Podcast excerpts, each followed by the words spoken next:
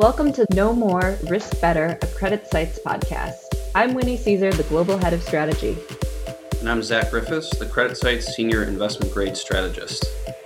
As strategists, we aim to make sense of the macro and the micro, highlighting opportunities and the risks facing the fixed income markets.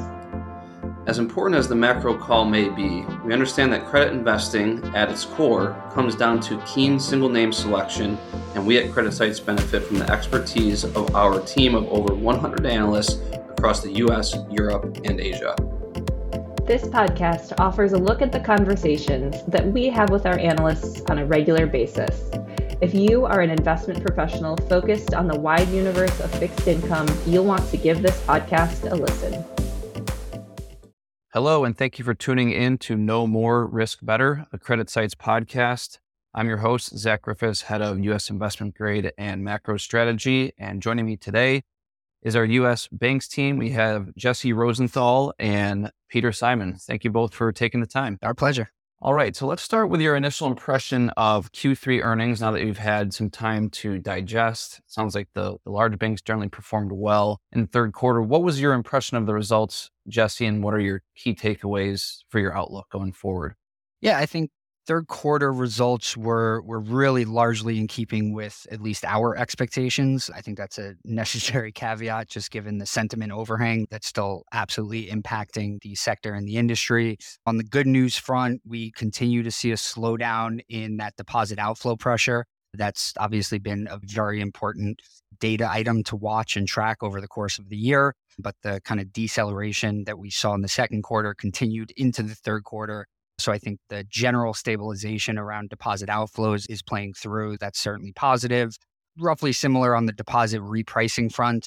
The repricing rates are going to continue going up throughout a hiking cycle. But we're, again, obviously, after the results of this year, really, really focused on any signs of a potential step change in that. And again, the third quarter results were, were quite comforting, in- incremental, a couple percentage point uptick in cumulative betas, but very much in keeping with the sort of normalization and steady type of trend that we'd like to see. And then on the other side of things, margins were still solid. I mean, we are giving back a, a little bit of the gains that the sector sat on as a result of 2022. But, you know, 2022 saw industry margins expand 80 to 100 basis points. And right now we're giving back, I could probably count on one hand how many basis points per quarter. So I think that's all again in keeping with keeping with expectations. I'm sure we'll talk about it later, but similar thing on the credit quality front, continued I think signs of the normalization and a seasoning trend, but really no indications of sort of cracks in the credit environment. And Peter, regional banks have been back in the news flow, especially given the big run up in treasury yields that we saw through the end of October. We've gotten a little bit of relief there, but certainly still seeing rates market volatility. How are you feeling about your outperform recommendation on the regional banks? And what are your biggest takeaways from Q3 earnings from the names you cover? Yeah, so re- results were decent enough from just a bottom line perspective. Still some profitability uh, pressures there, but certainly in keeping with our expectations. We did see, as you mentioned, increase in treasury yields over the course of third quarter. And we did see some pressure on regional bank spreads as a result, as I think the market is still kind of assuming higher rates are a bad thing for the sector. However, we would characterize the news as mixed rather than all bad. I think the bad for the sector in terms of the run up in yields is just there was more pain for the bank securities portfolios, much of which is in mortgage backed securities. So earnings were solid, but that was largely more than offset in terms of uh, movements in banks' capital positions from lower fair value in the securities portfolio flowing to other comprehensive income in equity. So a bit more pressure on the bank's capital positions. We still think they're reasonably well positioned uh, but that was sort of the negative. The good news, as Jesse mentioned, was you know we see rates at the short end starting to stabilize, and that is starting to flow through to deposit costs and net interest margin. So we still saw some pressure in the third quarter, but it's starting to abate, and there's a line of sight towards stabilization uh, eventually on, on on the deposit repricing and margin front. So we've had a period of spreads across the regional banks starting to to widen again. We still see really good value in the group as a whole. And even with the securities portfolio pressure, the quarter kind of supported our view that the banks can still manage through this period of transition to higher rates. The, important point here that I would make that that I think is sometimes missed is what's happening on the liquidity front. The regional banks have spent the last few quarters shoring up their liquidity positions. They were already in a solid place, but are in an even better place than they were a couple of quarters ago. So that allows them to wait for those unrealized losses on securities to accrete back over time. And real quick before we move back to Jesse, are there any names in your coverage that you're particularly concerned about from a capital position perspective? It seems like no, but I wanted to just follow up to see if, if there are any problem names or ones that you're concerned about, or if your outperform recommendation still pretty broadly covers your space at this time. Yeah, I'd still say it pretty broadly covers the space. There's definitely a few names that are lower than others. Truist is, is on the lower end, KeyCorp, Comerica, in terms of if you're looking at tangible capital, which fully adjusts for the the fair value of the AFS securities. But there's no bank that we view as in a similar position to. I won't bring up the names of uh, of the banks that failed back in first quarter, but you know we don't see any banks at risk of, of being in that position. Okay, great. That that's very helpful. And getting back to you, Jesse, I know when we were talking coming into this year, one of the key drivers of your outperform recommendation for the big banks and financials broadly was a downshift in annual issuance, something that I think we'd been waiting for for a couple of years and, and hadn't materialized. Has that played out so far this year? And how are you thinking about the technical picture from a supply and demand perspective as in terms of your preliminary thoughts heading into 2024? Yeah, so better to be lucky than good, I suppose. But we entered this year calling for a 35 to 40% decline from the big six. Obviously, the big six banks drive the vast majority of the issuance. And as, you know, kind of single biggest issuers in the index, will absolutely sort of drive the performance there. And so we had circled a 35 to 40% decline coming in at around 95 billion total. Happy to say through October, the big six are tracking down 37%. So we're looking pretty good on that call. The sort of conditions for the decline in issuance are fairly clear, and I think we saw them play out. So the big one is obviously a slowdown in bank balance sheet growth. Uh, you can obviously tie that to both a slowdown in loan demand, but then obviously big factor in quantitative tightening, stripping liquidity out of the system. But then the other big thing is just volatility. I know it's odd to kind of live through this year and say that vol has been fairly subdued, but at least from the big banks perspective, compared to last year with Russia's invasion of Ukraine and the corresponding just freak out across global name your market, commodities, FX, rates, what have you. All of that drove a lot of demand for the bank's capital markets activities. And that tends to be what gets funded with, with wholesale. So the conditions this year, in terms of just tempered vol, most of the domestic rate hikes had already run through in 2022. The banks are still making a good amount of money in the sales and trading environment, but it is not the sort of all activity demand spike that we saw in 2022. And so if we're again kind of looking ahead to, to 2024, we're still obviously cracking down on the numbers, but I think our bias would be for probably flat-ish to slightly higher issuance not going to the 160 billion plus that we saw for three straight years in peak COVID era, but something that's probably a little bit more normal for a couple of reasons. Volatility could very well spike. But then secondarily, you're presuming that we're getting closer to the end of a monetary policy cycle. So that might ease up some of the funding cost pressures. And then, big picture, we do have uh, regulatory changes coming down the pike. This is going to impact both the big six issuers as well as a lot of the regional banks that Peter tracks. Actually, the category three banks, who are the large regionals that were already facing a long term debt requirement as late as or as early as last October, they're the only kind of cohort where we've actually seen a year over year uptick in issuance. Obviously, it's completely and utterly dwarfed by just how big the, the GSIBs are. So if we go into next year, I do think that there's a lot of regulatory driven sort of needs. I don't think it's necessarily going to be a massive spike, like I said, but I think the bias needs to be that we got our kind of one shot 40% decline this year, and we can't really expect that to recur.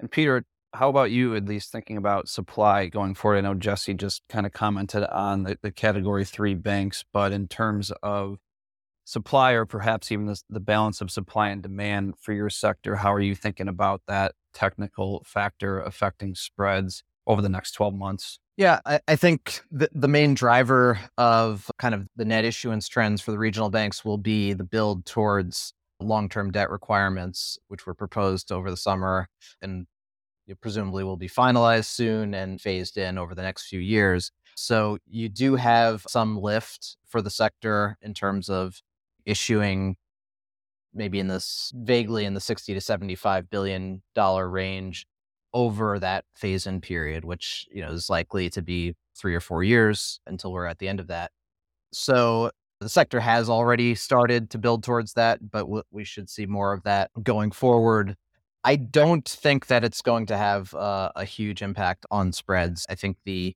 amounts, when you look at the phase in uh, period that they don't have to do all of this all at once, the amounts should be uh, digestible by the market. And I think as the market gets more comfortable with with the fundamental picture for these names, I don't think that will the issuance itself will, will put much pressure on spreads. Yeah, I would just chime in there briefly that we did have this long term debt requirement for the category three banks proposed in October. So well before these the failures were really front of mind. And Peter and I were out speaking to clients. And there was this general view of I'm full up on Bank of America and JP Morgan, especially after how much they had issued. I would love to get my hands on more USB or PNC. These are high quality regional bank paper, very illiquid, hard to really get your hands on. So obviously the events of the past six months have flipped sentiment on its head, but sort of this bigger picture idea that the banks that are issuing maybe not right now, but in general, these are very high quality, very defensive issuers in a segment that is so unbelievably top heavy. Again, assuming we can get past this sort of spike in negative sentiment, there really should be a lot of underlying demand for this paper. That's helpful. And in terms of just considering what you guys are expecting from a regulatory capital perspective for these larger regionals, I know we kind of just went through the long term debt requirement that came before all of the turmoil for regional banks.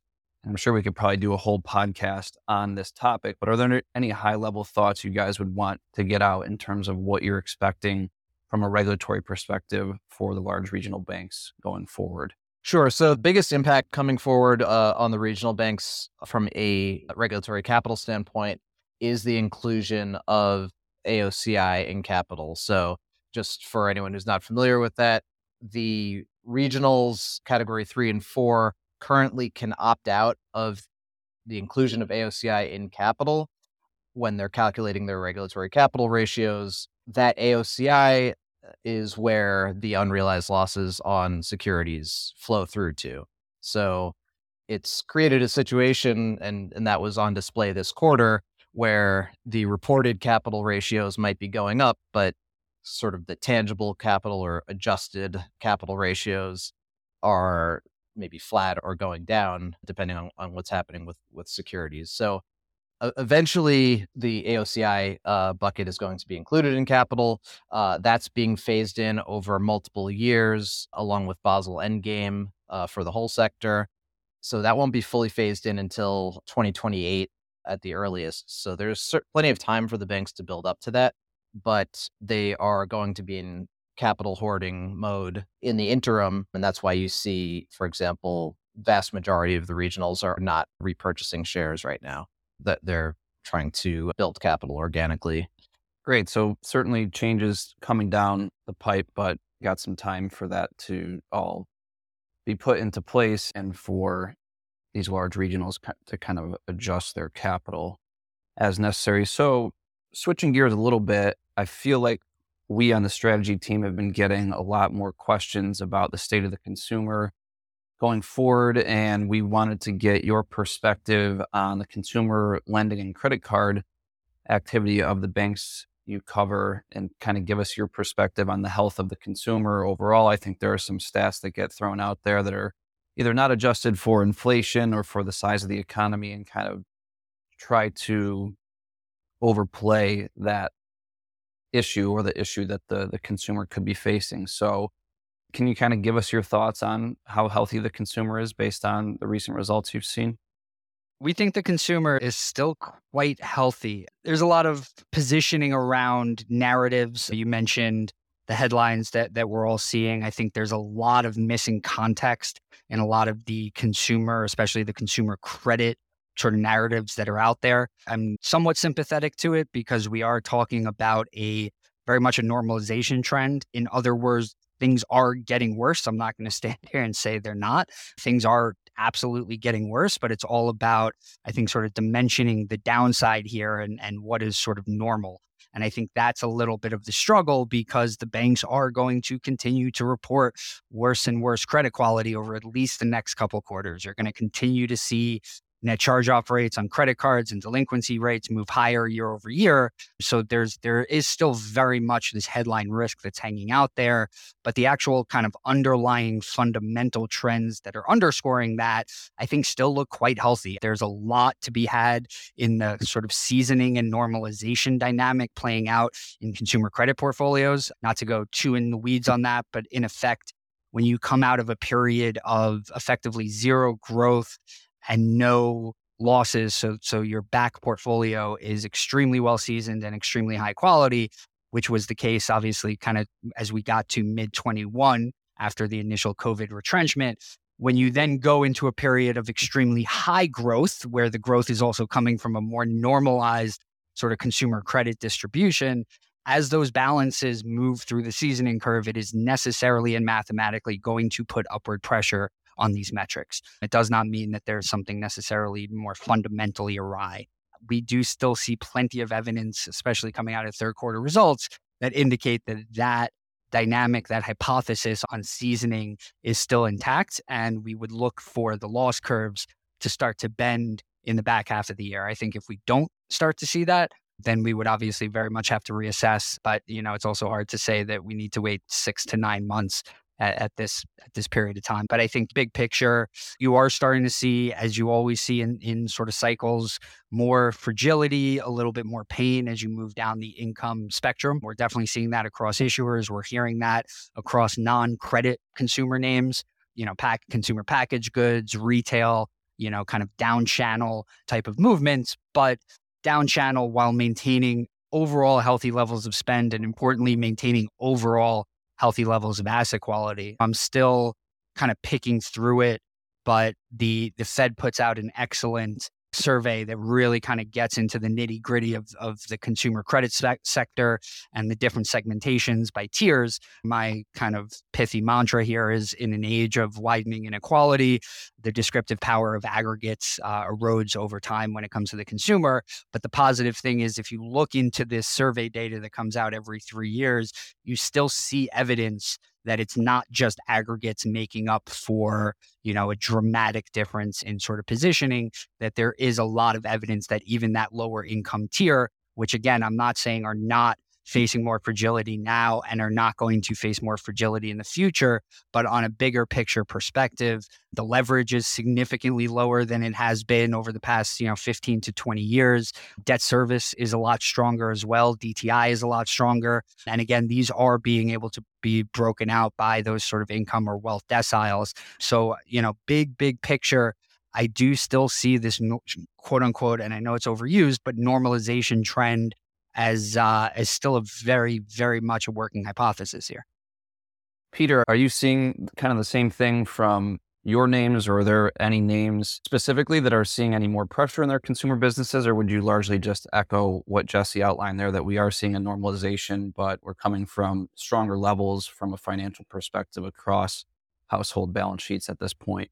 Yeah, I think that's largely in line with with what I've been hearing uh, in, in, my coverage. I think normalization from those extremely strong post COVID levels is a, sort of a well worn theme at this point. It's been going on for over a year, and we even started to hear some companies this quarter hint at that normalization trend starting to taper off a little bit. So Capital One, for example, you know, came out pretty clearly saying that you know they see in terms of very recent uh, delinquency trends um, some stabilization of the normalization. So that would imply that you know there really aren't any major developing issues in the consumer books. That really you have kind of a seasoning trend, and as long as we don't have a significant downturn in the cards in the near future, that really you should start to see that kind of stabilize. Yeah, just two other quick things to add on the credit card side of things in particular, in the interest of, I think, pushing back on, on headline risk. Zach, I think you absolutely rightfully mentioned. We see the credit card balances hit all time highs. That gets blared across the screen. That's going to be the case. I know it's been a very, very long time. This is my kind of career first for a true inflation cycle. But what I do know is that bank balance sheets are priced in nominal dollars. And so on the credit card front, you just put it into a very simple inflation context. Just use a simple PCE deflator and you look at the card balances and they're actually still lower than they were pre-COVID in 2019. And then just even on top of that, and I think this is a, an interesting point, and, and we're not entirely sure which way it goes, but as we're thinking about the sort of macro outlook and the cycle, obviously consumer spending has been surprised to the upside in the face of the inflationary pressures, even though we are starting to see a little bit of slowdown. And I think big picture, if you put the credit card balances in a spending context, that also looks extremely, extremely strong. So if you kind of ignore the trough in, in 2021 during the COVID era, the revolving credit to PCE right now is the lowest it's been since the early 1990s. So I would say that kind of puts two outlooks, two potential outlooks here. One, I think it indicates that the consumer actually has room to leverage to maintain the credit card spending. So that could be potentially quote unquote inflationary. Maybe we don't see nearly as much of a slowdown on the consumer side because they do have that credit. The flip side of it is that's a demand function. And I'm not entirely convinced that these lower income consumers who are really starting to feel more of the pain on the discretionary front are willing to go into credit to support those balances. If that is the case, not a great growth outlook, but I think pretty good implications for the downside credit cycle risks. That's kind of incredible, actually. I know you'd mentioned this before, but just thinking about credit card balances still lower than they were relative to pre COVID after adjusting for inflation, and revolving credit to personal consumption expenditures as a whole is the lowest it's been since the early 1990s. Is that correct? Yep. And it tells that metric I quite like actually because it tells a fairly kind of easy and simple cyclical story where you get a really sharp deleveraging coming out of the financial crisis, which we all know. And then it just kind of bottomed out for five or six years with a little bit of incremental uptake in 2015, 2016. Coincidentally, that was also the last time we started to see credit metrics get worse on the consumer side. And there was this question why is this happening? Unemployment is so low and the economy is strong. And again, seasoning dynamics, right? So I think big picture, there's there's a lot to like actually on the con- consumer credit side of things. And, and are... again, the big picture, and this is more for the bank than the macro, but big picture, we need to rem- remember that especially for the consumer lenders, the name of the game is not default avoidance; it's risk adjusted pricing.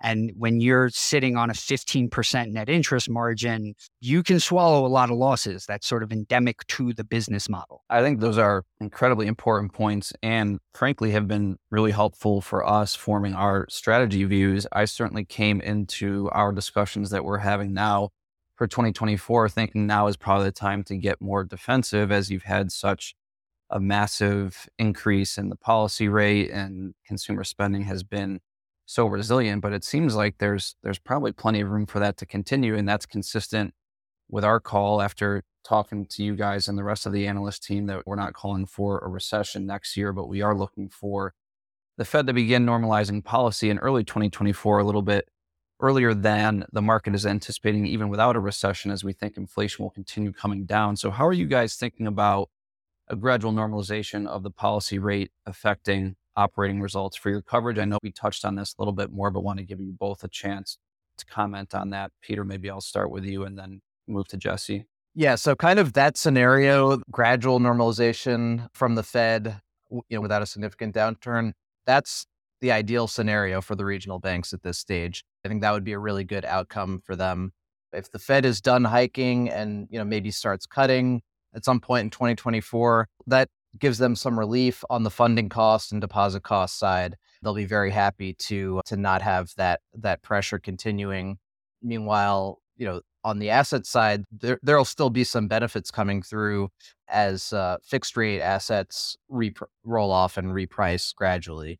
So banks kind of discussed this scenario recently at a conference I was at, and the expectations seem to coalesce around mid 2024 net interest margins should start to improve assuming the fed is done and and begins normalizing. And then on the the capital side you know assuming normalization from the fed you know you're likely to have long end rates at least stop going up if not coming down a bit.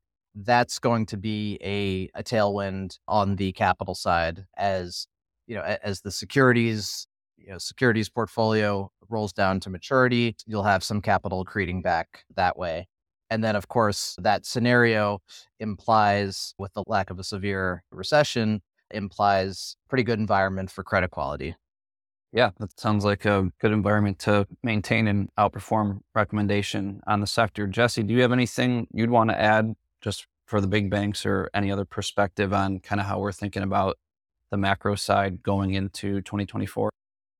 Yeah, I think Peter nailed the sort of fundamental fulcrums on the rate side of things. From my perspective, I also think the sentiment, because you can argue that putting aside the events of this year, going to a lower rate environment, not necessarily the best case for the banks, right? I know what the headlines and I know what the narratives are this year, but the reality is banks are making more money with the higher interest rates. That is purely the case. Return on equity, net interest margin, pick your metric. They are making more money with higher interest rates. They're gonna make less money with lower interest rates. That's that's sort of endemic to the to the business model again.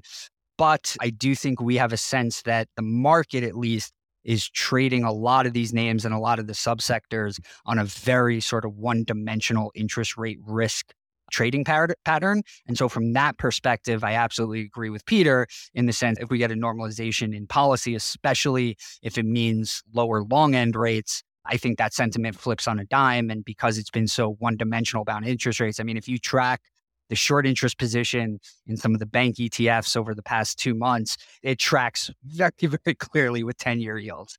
And so, again, we can quibble about the fundamental operating perspective, but I think right now, where the banks are trading both on equity and credit side of things, it's fairly well, I think, in our mind, divorced from those fundamentals. And it is sort of a rate sentiment. So if we do finally and conclusively turn the corner on the rate cycle, I struggle to see how the banks would not rip from here.